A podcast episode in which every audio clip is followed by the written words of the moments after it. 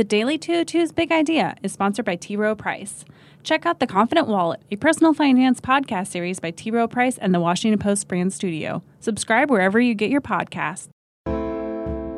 Good morning. I'm James Hohmann from the Washington Post, and this is the Daily 202 for Wednesday, January 31st. In today's news, President Trump changes his mind about who to appoint as ambassador to South Korea. Rod Rosenstein makes a last ditch attempt to stop the release of the Nunes memo. And Hillary Clinton expresses regret about retaining a campaign advisor accused of repeated sexual harassment. But first, the big idea. The State of the Union underscored why Trump is his own worst enemy. The White House went out of its way to say that the president's State of the Union address would be, quote, unifying and contain a bipartisan tone. The excerpts that were released before the speech repeated the word together three times. And that's how he opened the speech. Tonight, I call upon all of us to set aside our differences, to seek out common ground, and to summon the unity we need to deliver for the people this is really the key. These are the people we were elected to serve. But the thing is, Trump said something almost identical to that in his first address to a joint session of Congress last year. In fact, one of the biggest applause lines that night was when he declared, quote, "The time for trivial fights is behind us." Well, few would disagree that there have been many trivial fights over the past year, and Trump has started quite a lot of them. Just a few days after that speech a year ago, Trump started falsely accusing Barack Obama of wiretapping Trump Tower. So, while many people thought last year's speech was a pivot point, they don't actually think that this year. They don't want to be like Lucy with the football in Charlie Brown. People have come to terms with the idea that there will always be a teleprompter Trump and a Twitter Trump. And everyone knows it's not a question of if, but when he goes back to his polarizing Twitter ways. One reason, though, that the State of the Union speech from last night is being received so well, at least initially, is because Trump talked so much about other people instead of himself. He told lots of inspiring stories about heroes from the military to the police. He talked about parents who had lost children in a really poignant way. He introduced a man who had been tortured by North Korea but escaped to freedom, about a police officer who adopted a baby from a drug addict. These vignettes were powerful. They showed that a little humility goes a long way. But even last night, in a carefully written teleprompter speech that was supposed to be all about unity, Trump repeatedly highlighted many of the wedge issues that defined his first year in office. For example, in one of those nice humanizing stories, Trump introduced Preston Sharp, a 12 year old boy from Redding, California, who noticed that veterans' graves weren't marked with flags on Veterans Day. He decided to change that and started a movement that's now placed 40,000 flags at the graves of our great heroes, as Trump said. It was a sweet moment, but then Trump couldn't help himself, and he took a shot at the black NFL players who have protested the national anthem. Preston's reverence for those who have served our nation reminds us of why we salute our flag, why we put our hands on our hearts for the Pledge of Allegiance, and why we proudly stand for the national anthem.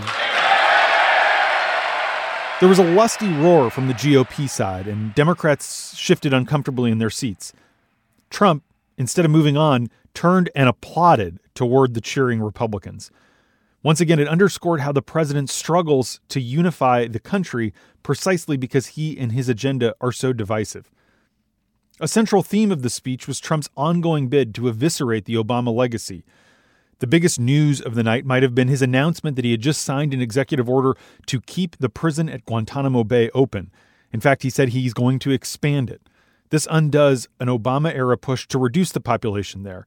One of Obama's biggest regrets during his time in office was that he was never able to close the prison.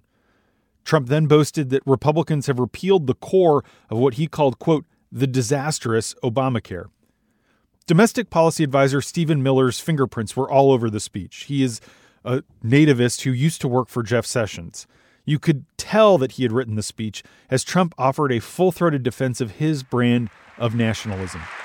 My duty and the sacred duty of every elected official in this chamber is to defend Americans to protect their safety, their families, their communities, and their right to the American dream. Because Americans are dreamers too. This was part of a long, hardline riff on immigration that showed it's going to be really hard to reach a deal anytime soon, and that Trump really doesn't plan to budge off his demand that there be a reduction in the number of legal immigrants in exchange for giving legal status to the Dreamers, those undocumented immigrants who were brought here as children. Trump has so poisoned the well during his short tenure that Democrats, except for red state senators who are up for reelection this year, don't even really want to work with him on the areas where he did extend some olive branches, such as spending $1.5 trillion on infrastructure, creating paid family leave, cutting prescription drug prices, and easing prisoner reentry into society.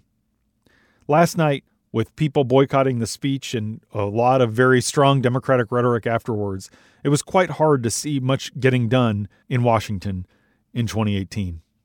And that's the big idea. Here are three other headlines that should be on your radar. Number one, the White House's original pick for U.S. ambassador for South Korea will no longer be nominated. The Trump administration's change of heart came after Victor Cha privately disagreed with Trump's North Korea policy.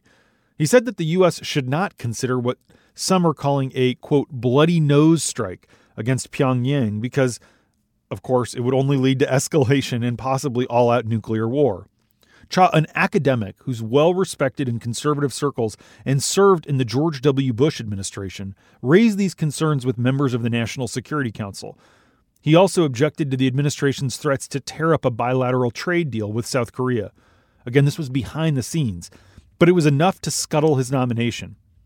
South Koreans are worried because they were excited he was going to be picked. Meanwhile, Air Force General Paul Selva, the vice chairman of the Joint Chiefs of Staff, said that the United States military is confident it can destroy most of North Korea's nuclear missile infrastructure if necessary. Number two, top Justice Department officials made a last ditch appeal to the White House on Monday night to stop the release of a memo that alleges abuses by the FBI. The attempt came shortly before the House Intelligence Committee voted on party lines to make that document public. Deputy Attorney General Rod Rosenstein and FBI Director Chris Wray warned Chief of Staff John Kelly that the memo could jeopardize national security and compromise sources and methods. Rosenstein, who's supervising the Mueller investigation into Russian meddling in the 2016 election, said the Justice Department is not convinced the memo accurately describes its investigative practices. In response, Kelly told Rosenstein and Wray that the president still wants to release the memo.